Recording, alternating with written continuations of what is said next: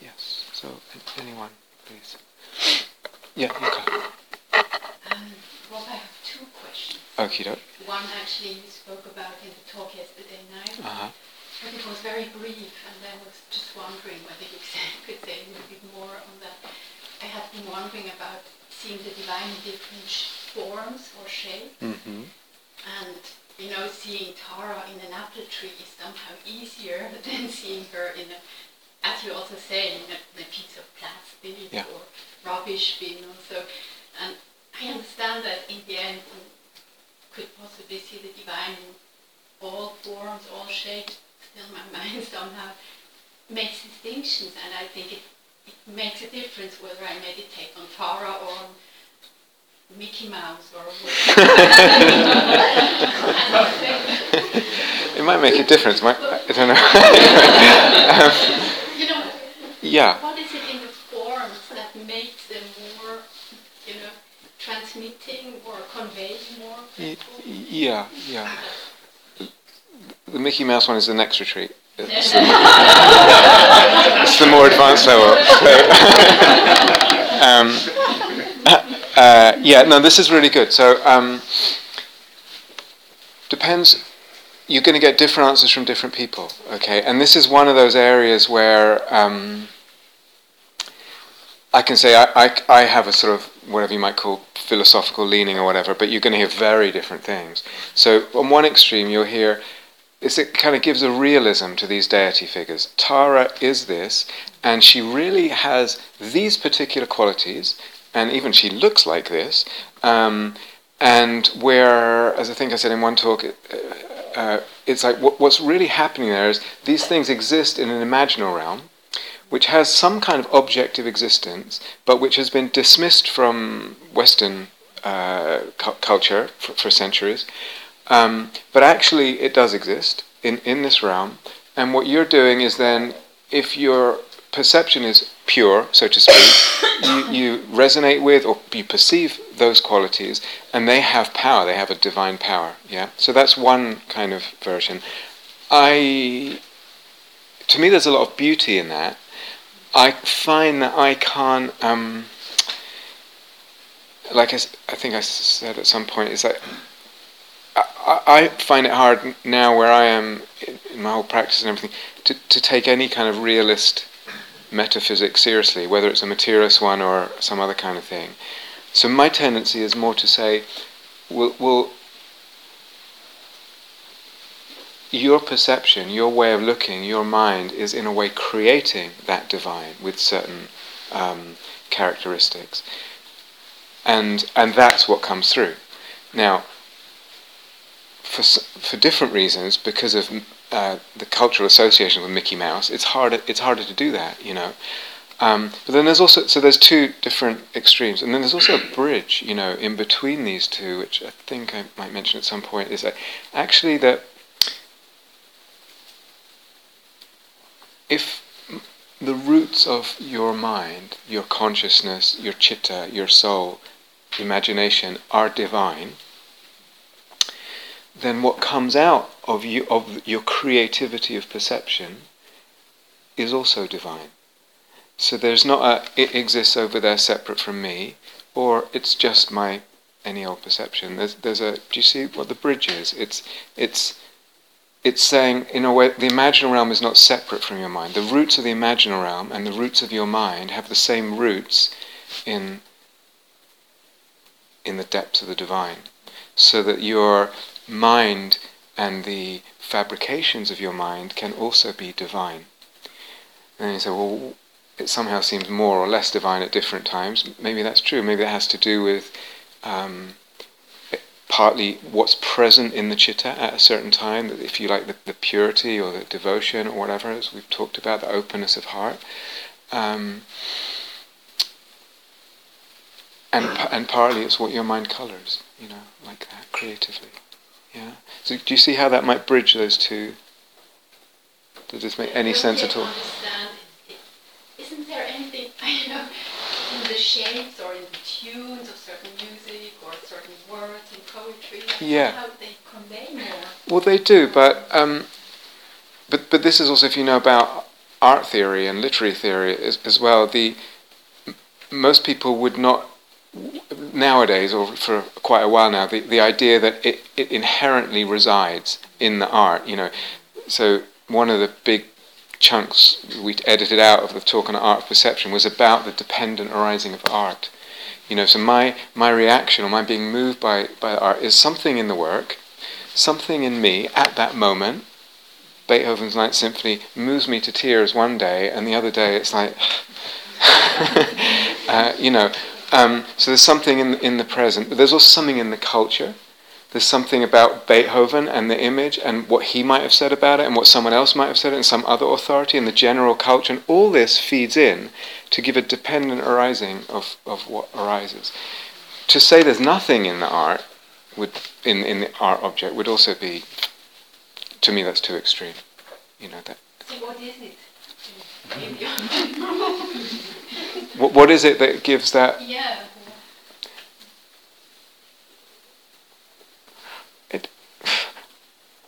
You know, you, you, you I find myself being able to give many answers, and, and I, I, I, why, why are you asking? Like, what's, what's, what's with the question? Like,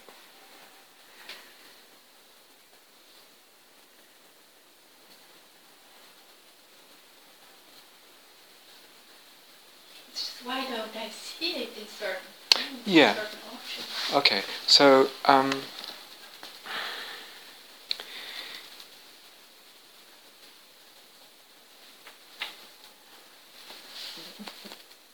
seeing Tara in a piece of litter, okay, it is possible. It's just a matter of practice, actually. So I, I was practicing with this, and so it was harder for me with plane sounds overhead. The plane sounds, not because they were particularly ugly sounds, I just I couldn't help thinking about the carbon dioxide, and and it was like you know ah, and and it would so everything else was beautiful. Uh, you know this particular divinity, this particular character of a divinity, and it wasn't stretching to that. But, but then I would just experiment. It's like, oh, and then is it dependent on pleasant or unpleasant? So you know, if it was a bit, walking outside. If it was too cold, uh, then it's it's harder to you know. But this is all. That's all just practice, you know. Um, and then you can play with this. So what is it? You you have that sense. You're meditating in this case on Tara. Then you open your eyes and look around you in your room or wherever you are.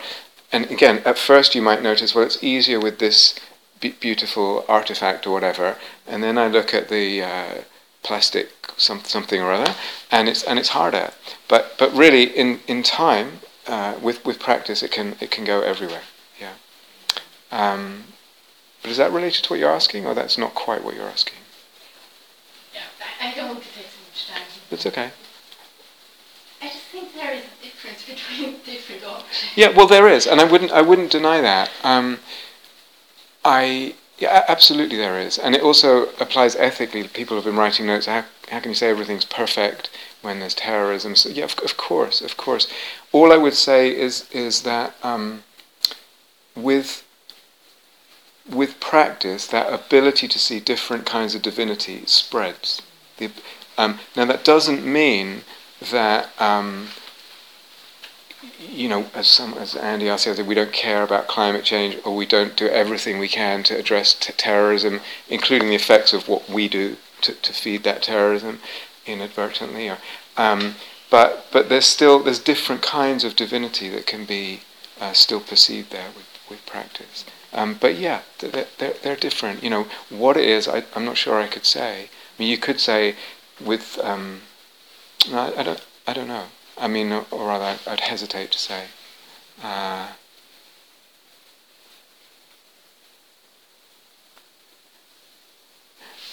I'd, I'd, I'd, hesitate to say, yeah. You had another question? Second question um, is about the meditation this afternoon, yeah. which I found really beautiful, mm. and especially this um, breathing with the beloved. Yeah. Really nice. Yeah, lovely. And then you mentioned the possibility that it could become sexual. Yeah. And I just noticed at some point, okay, now that's just sensual pleasure. Yeah. Just indulging. Yeah. Although I try to somehow keep it for sacred, you know, some kind of yab-yum, I don't know, I'm not But uh, uh, then I backed off because Yeah. I felt this is not Yeah. what I want. Yeah. Okay. So then the question is like, again, it's like what makes what makes something imaginal is a sense of sacredness in it. It's, it's like that's to me that's just part of how I'm defining how we're defining imaginal. It's like it has some sense of divinity. But partly what I want to say about that is a that the divinity is not separate from the sensuality. That doesn't mean necessarily sexuality, but it's in, especially with concerts, so it's wrapped up in. It's not something separate from the appearance or the sensuality or the sensual connection with that. That's one thing. Second thing about the divinity is it can have an enormous range. So again, I think I think we said in the talk, it's like you tend to think, oh well, only if sexuality is like this kind, you, you know, maybe it's, I don't know, all about merging in in kind of white, you know, lovey-dovey erotic, you know, great. But there's other kinds of sexuality, and, and one can discover the, the different kind, different style of divinity in those kinds. Um, but but if it feels like you're practicing in it, and, and actually what's happening is a contraction or um, uh, you know something closing down or something shutting off from the divine, then leave it. If th- this is difficult because this is a stretch for most people in this tradition, this is a stretch because we tend to just ignore sexuality or just n- notice it breathe. you know, it's like um, it's not really included much. Um, uh, and, and again, what, what we're interested in doing, one way of summing up what, what, what, how we conceive this retreat, this retreat being in the context of expanding the sense of the sacred. Why is it only here and not here? Why is that included and not that? And that includes, and this has come up in you know the Q and A's before, that includes things that traditional Buddhism would call kilesas, defilements, impurities, etc. Um, in other kinds of Buddhism, that's expanded to. Now, you can you can just call it that and actually be just involved in greed and, and you know but but but this is why I go back to feel in feel the energy body feel what's happening in the soul resonance. If there's beauty there if there's sacredness there if there's mindfulness there which means sensitivity to all this and all the emotions and the, and the body and the energy um, you can trust it. If it feels like it's uh, I was talking with someone this morning what was it Jesus said? By their fruits you shall know them by the fruits. And the fruits you can actually feel in the moment in the in these practices. It's not like it's going to feel like really sacred and uh, and then you get up from the meditation, you turn into an ogre. You know, it's it's, it's not going to work that way. You can trust it in, in the moment. Yeah. Now I know because because um, sexuality is we get confused messages in the bigger culture, in the Dharma culture. It tends not to be so included so much, not so integrated. There's all kinds of histories we have pers- personally with that. You know, um, it can be loaded for people to even think about allowing themselves to approach. So you don't have to push anything, um, but but I would. If, if and when you feel a little bit ready, you know, you, you might see. Um, Does that? Yeah. Um, I could say much more, but maybe that's that's good. Yeah. Okay. Good. Uh, Julia. Yeah.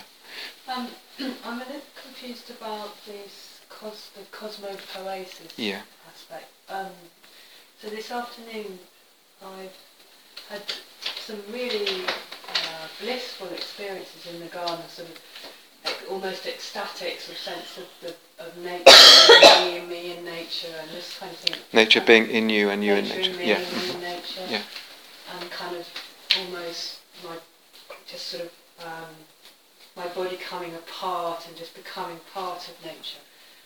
And they're, they're very nice experiences. Mm. I'm not sure what the cosmopoiesis bit is. I mean, there's been a sense of um, think a sense of prayer with it, mm-hmm. something sacred there. Mm. But I'm, I do not understand the the things that have been said about. I think when you say spilling it over and it becomes. Yeah. And then the, the sort of the actual enchanting mm-hmm. the cosmos. I don't really understand. Okay. Yeah. Thank you. So. Um, so what, what do we mean when we say cosmopoiesis, basically? Yeah. So uh, let's say this. Um, that I can, if we just step back and say and put it in in contrast to a few different things. So there's just imaginal work. Here's this imaginal figure, and I'm um, with maybe even with my eyes shut, with my eyes open, I'm, I'm relating to that imaginal figure and different feelings and, and energies in relation. So that, that's just imaginal practice. And then sometimes what happens is um, I. Sometimes what happens is the, the actual key, actually connecting with what you could just said, the, the thing that makes the, the probably often makes the difference for an imaginal figure to, to, to then spill over into affecting the perception of the world. So, in other words, we, we move in our culture, um, you know, there's a certain accepted cosmology. It's just this is what the world is, this is what matter is, this is where we are, sort of thing. And cosmopoiesis means that through the creativity of the imaginal perception that we can see the world differently. It's a different kind of cosmos. So, um, a world of light, or a world of fire, or a world of made of music, or as Yuko was saying, it's like somehow that tree is Tara, or Tara's energy is everywhere. Um, there's there's many possibilities, but the world actually is. We're perceiving the world as as as I said, transubstantiated. It's a different. Um, kind of kind of uh, structure to the world and perception of it, and which involves sacredness and imagination and beauty and all of that.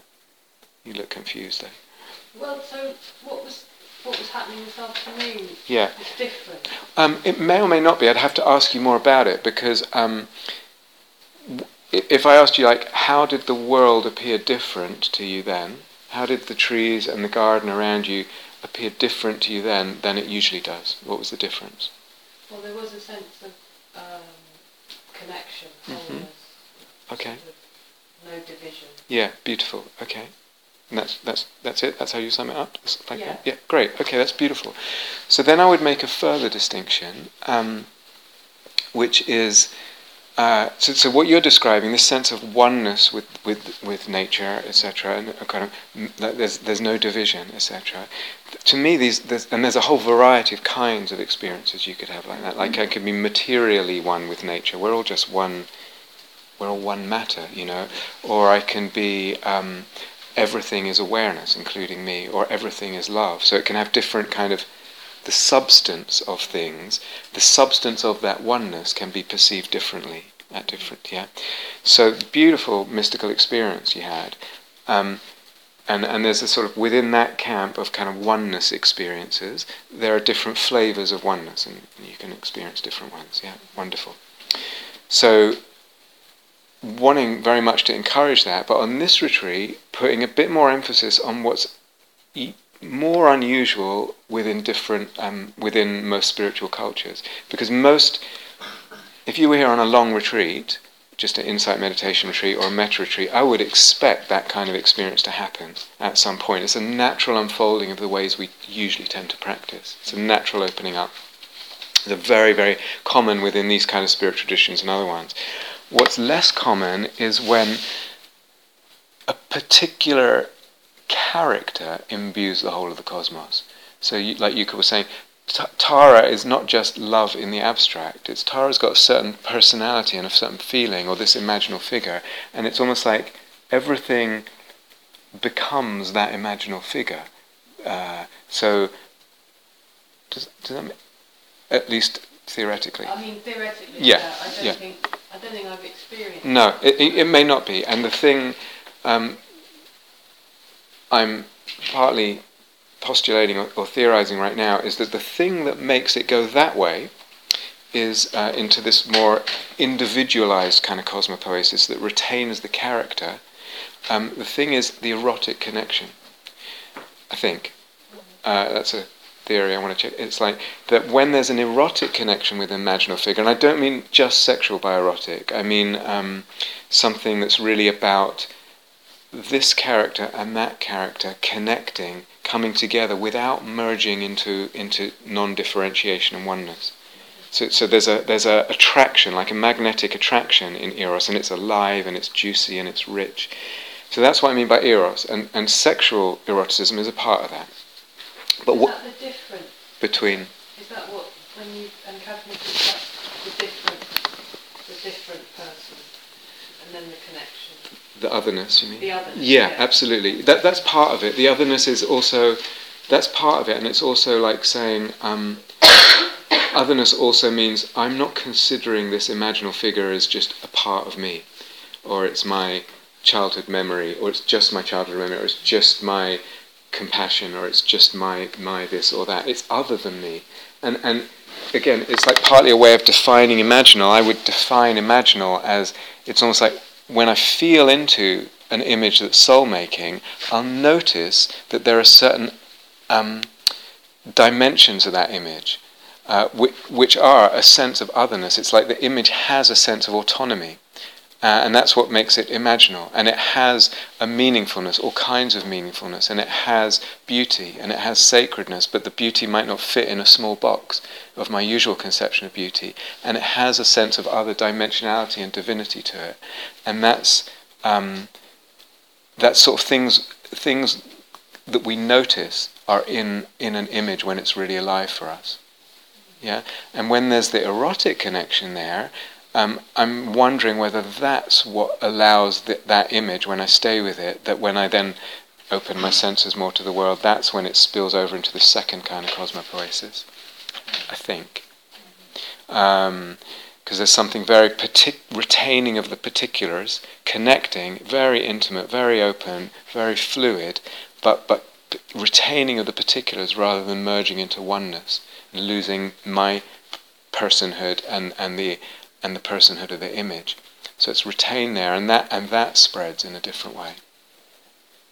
So fine, if you, it's not a big deal whether it happens or not, we're just kind of saying this is a possibility.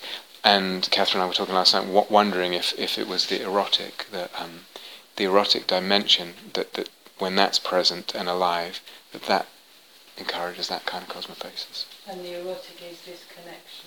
The erotic is the desire for connection, um, but not so that it goes into a kind of merging loss of um, loss of the particular of a personhood of self or the image.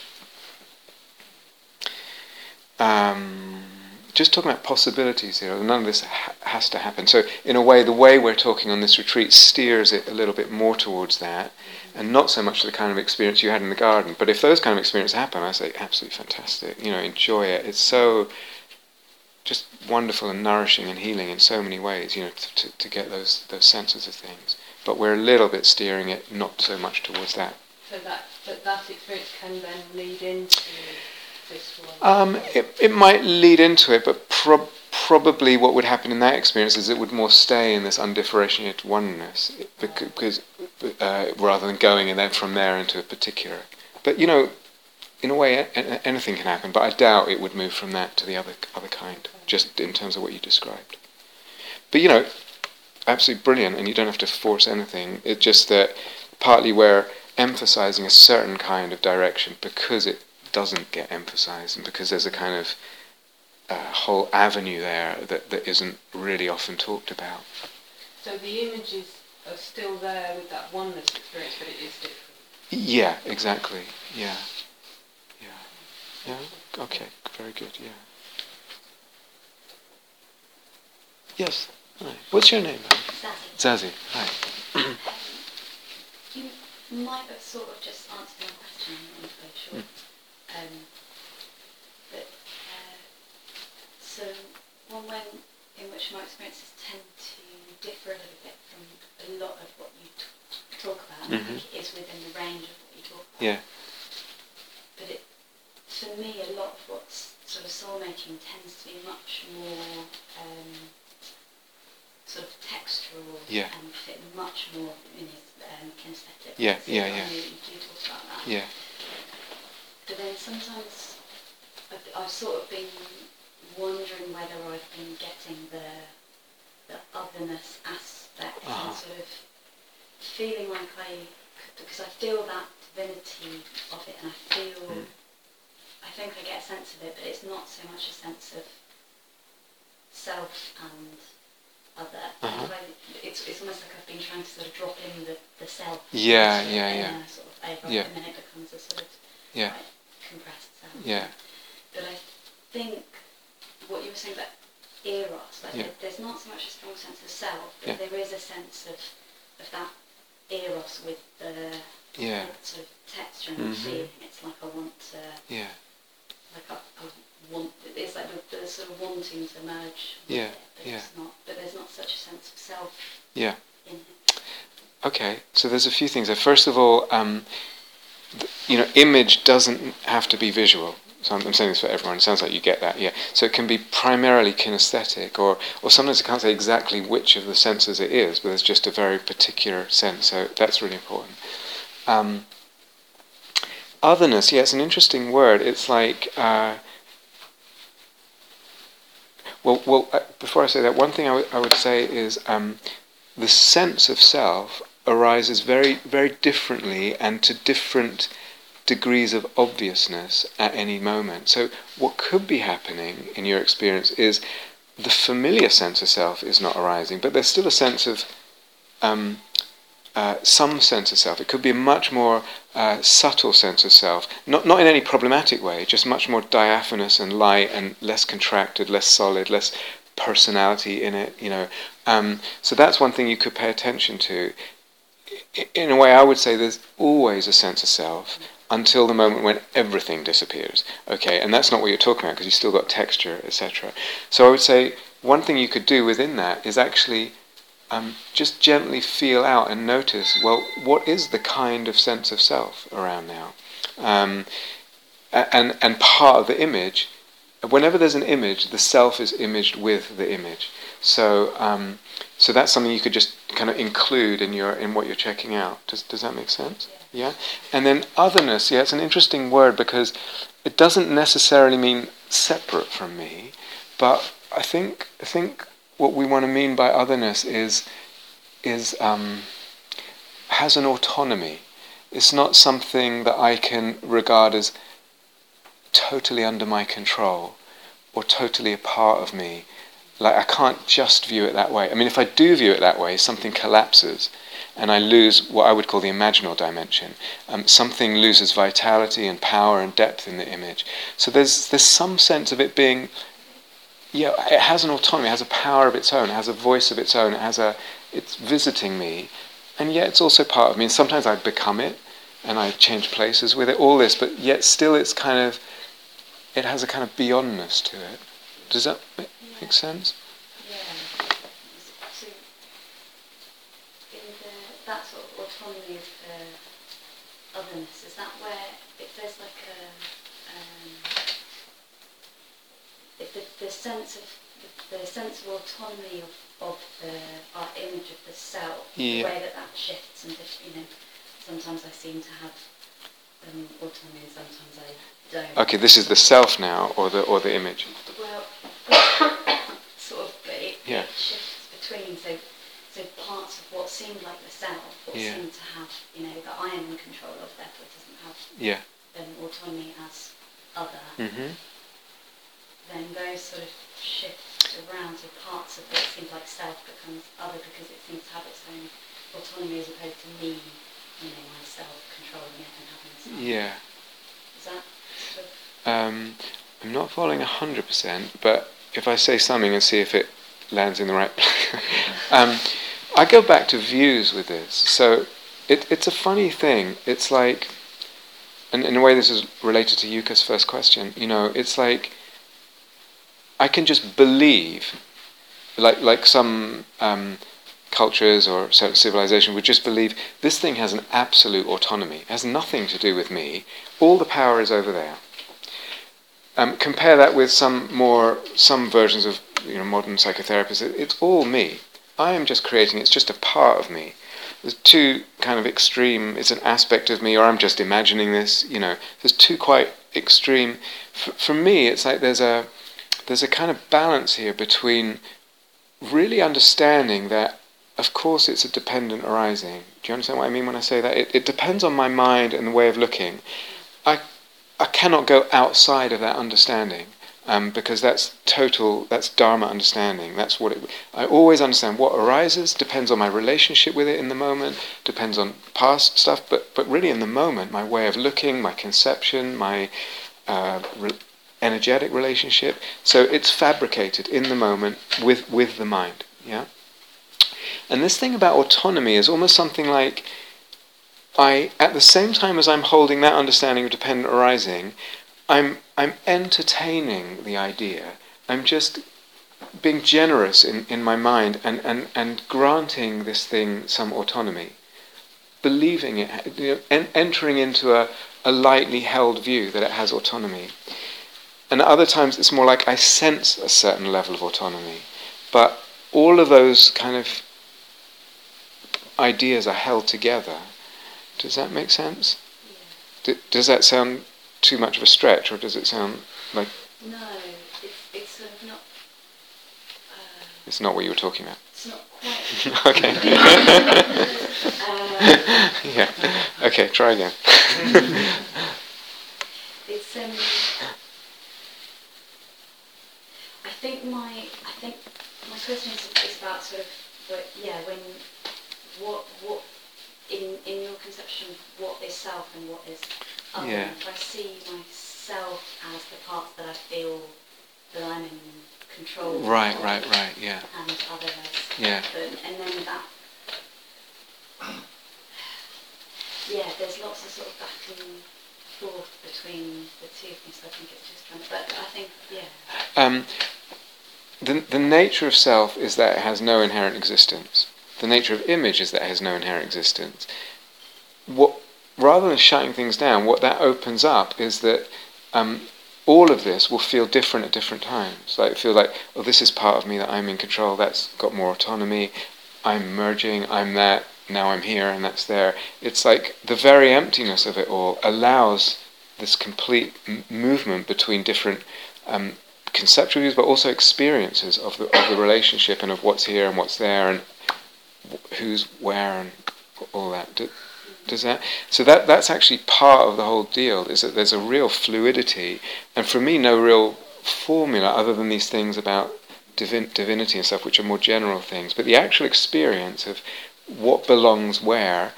Um, to me, that's open, and there's plenty of room for, for movement, and it's all good to explore. Does that? You're just being polite. okay, good. Um, well, we have a little time if there's if there's more. Yeah, Lawrence. Yeah. So um, I'm finding all the material um, beautiful and absorbing and opening and loving. I'm also kind of haunted a little bit by um, by this question. So uh, Thanissaro Bhikkhu in a talk, um, he described the difference between the Theravada tradition and Mahayana. Uh, sorry about this. I, I get like the, I get quakery when I'm talking to Dharma because like this. Um, so he, he describes the um, the difference between the Theravada and the Mahayana as kind of understanding the magic show, and um, and the Theravada then kind of putting a stop to it. Yeah.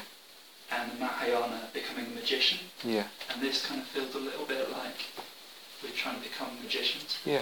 And so, It's okay. um, so my, my question is kind of, is Thanissaro Bhikkhu buying into the metaphysics presented at the time of the Buddha, that rebirth and putting stop to rebirth in the same way, Yeah, I just kind of I have this sense like, you know, is this several lifetimes down down the way, leading to a What- shed load of dukkha?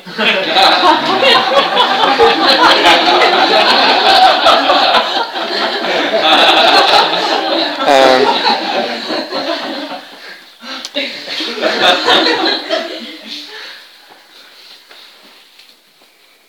hmm. I wonder.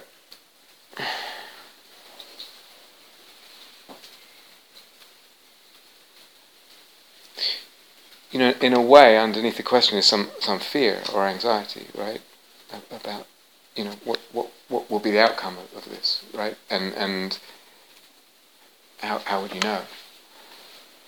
You know, how would you so Thanissaro Bhikkhu would say, well, he's, he's um, I can't speak for him, obviously, but, but I think he would just say that he's he's very much in the Theravadan tradition. He's staunch te- Theravadan, you know. Um, uh, but underneath your question, I, I just want, it's a question that's about like what will happen. Is it, you know? I suppose there is like a personal element to it. Yeah. You know, there's all this soulfulness. And, Yeah. You know, I kind of look at, you know, when I, you know, if I look at the last six months of my life, Yeah. and the soulfulness has not been present, Yeah. but having a handle on my life. Y- y- y- yeah. Yeah. So. And so doing this retreat, I can kind of see the sense that kind of like, oh, this, this soulfulness, Mhm. creativity, Mhm. coming up through it. Mhm. and that could be an incredible adventure. Yeah. And and deeply meaningful. And it's kind of like, yeah, where, where do we go with this? Is it kind of, you know, you know, like the, you know, all of these these divine images Yeah. that want to come through us. Yeah. You know, you talk of them having unreasonable and impossible demands. And and it's kind of like, you know, look at where that can, you know, if you look at kind of very conventional life in relation to, Mm. you know, kind of being swept away with you know, some of the characters that he described. You, could, yeah, be great, great material for writing a book, and I keep thinking, oh yeah, go with this. and then I think, oh, and then look at my brother with a wife and a kid, and a happy, you know, happy conventional life. But that could be very soulful for him. Sure, sure. Yeah. Um, yeah, I, I think one of the key words they were swept away. You know, so um, I th- there's a lot I could say. I'm just aware of time, but maybe just say just say some briefly things, and maybe we can check in at some point. But um, one thing is that swept away. So I, I actually step back. I I feel very strongly, and I think this is an important um, maturity to, for everyone to realize that whatever path we choose, Theravada, Mahayana, this tradition, that tradition, whatever, um, secular mindfulness, whatever, um, it's gonna have it's gonna have a danger. There is no path, there is no practice without a particular danger. Um, if I think there is, I'm just not. I'm, I'm missing something. Okay. Now, sometimes think people think secular mindfulness that's really safe. Mm. It, it may not drive you crazy, but it'll do something else. Um, or rather, it, a, a danger in it is, is something else, a potential danger. Every, every path has a potential danger. What, what's part of maturity in practice is knowing what is the potential danger with this, with this path that I'm in. So one of the things with purely secular mindfulness, one of the problems is that it's not very soulful. It, it, one of the things with um, Theravadan Buddhism, again, is it's cutting off the world. Its, its aim is actually not to be reborn. The world is not sacred. It's a place to escape from and never to come back to. Um, the danger with this, as you say, is one one can could could get swept away, uh, or or could over uh, reify the, these kind of things. You know, so every every path has its has its particular danger of reification of what it reifies, and then its particular effect on the soul, if you like. Um, so that's just something to really be aware of, you know. And, and if I've chosen a certain path, if a certain path attracts me, then I really need to know what are the p- potential pitfalls of that path. So you've put your finger on one, getting swept away, and, and you, you know you know that. So so this is why I say sensitive to the energy body, mindful, what's the resonances and all that, but also seeing image as image, like we talked the other day. That's one of the things that prevents getting swept away, as, well as a whole bunch of other stuff, like cultivation of good qualities, awareness of one's emotions, knowing when to back off, all, all this stuff. So um, when that's all in place, then then there's the path becomes less dangerous, you know, because, because I'm aware, and and part of my path is, is is a sensitivity to all that. Yeah, does this make sense? So that's part of the path. Whatever path I do, it's a maturity to know that, and to and to be on the lookout for it and asking, etc. And I, I can't remember if I said this to you, but this kind of thing. Not quite. has come up with several people. It's like the fact that you're asking the question reassures me. Yeah, it's showing that your mind is is alive to the potential pitfalls, interested, curious, alert, sensitive, d- healthy, doubting, all of that. Yeah, if you weren't and you were just like gung ho, yeah, and I believe this, and this is the reality now, and everyone should, be, you know, it's like, uh, then I'd be like, well, uh, okay. Um, so the the question shows something already. Yeah, okay. So there's all that. I'm, I'm moving quite quickly because we have to end. I'll say one last thing, um, which I actually um, did in a talk for this retreat, but it's not it's not part of this retreat. It's beyond. Um, you have to decide, or your soul decides or feels what it really wants. So Dharma is is is classical Dharma is premised on the Four Noble Truths, which originally contextualize it as an escape from the world, not being reborn again, but we could say more loosely are about freedom and suffering less. There are some souls that that is not the most important thing in their life. That is not the most important thing. So b- because we're surrounded by Dharma, that we just like day and night, it's about freedom from suffering, release, peace, equanimity, da da da. Sometimes what happens is a person takes on that and and and almost like just is indoctrinated a little bit to that's what I really want. And I would say, ask what you really want. Find out. If that is, go for it. And what does that mean to you? Because freedom has a whole range of meanings and depths and extents and breadths. What kind of freedom? What level of freedom are you talking about? What range of freedom are you talking about? What areas of freedom? But it also might be that you really look inside and it's not it's not freedom that's freedom's important, but it's not the thing that's most important. For some people, sense of sacredness is more important. For some people, this artistic art, art is more important. For some people, it's it's the, the sense of beauty, the infinite ranges of beauty, and and in the depths of their soul, that's actually what they care about more. Uh, is that dharma still or not?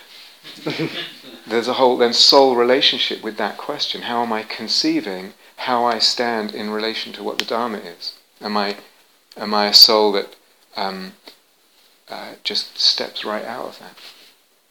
Dares to step out of it or, or not? Or do I paint, paint, create a Dharma that actually incorporate this, there's whole levels and dimensions to this whole thing. But I think more important is what do you really want?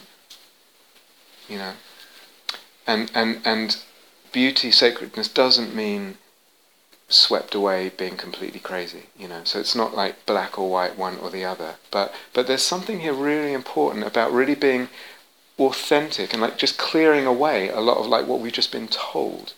Um, and here over and over, every book you read, every Dharma talk, it's like great, wonderful, and, and you know how much there is to discover about freedom and the depths of freedom and the range of freedom, and either at some point or always from the beginning, something else was actually more important or, or becomes more important. So that's quite a radical question, but, but, but basically, you know, am I going to live my life in contact with what I most want, or not in contact? Authentic or inauthentic? In touch from that root or, or not? You know? So there's there's a lot in. I mean, we could talk much more, but there's a lot in what you're. Does it? Yeah. What's that? Bingo. Bingo. Okay, very good. Um, Let's have uh, just a minute of silence again.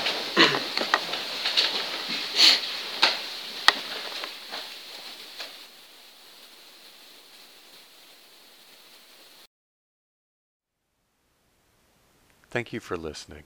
To learn how you can support the teachers and Dharma Seed, please visit dharmaseed.org slash donate.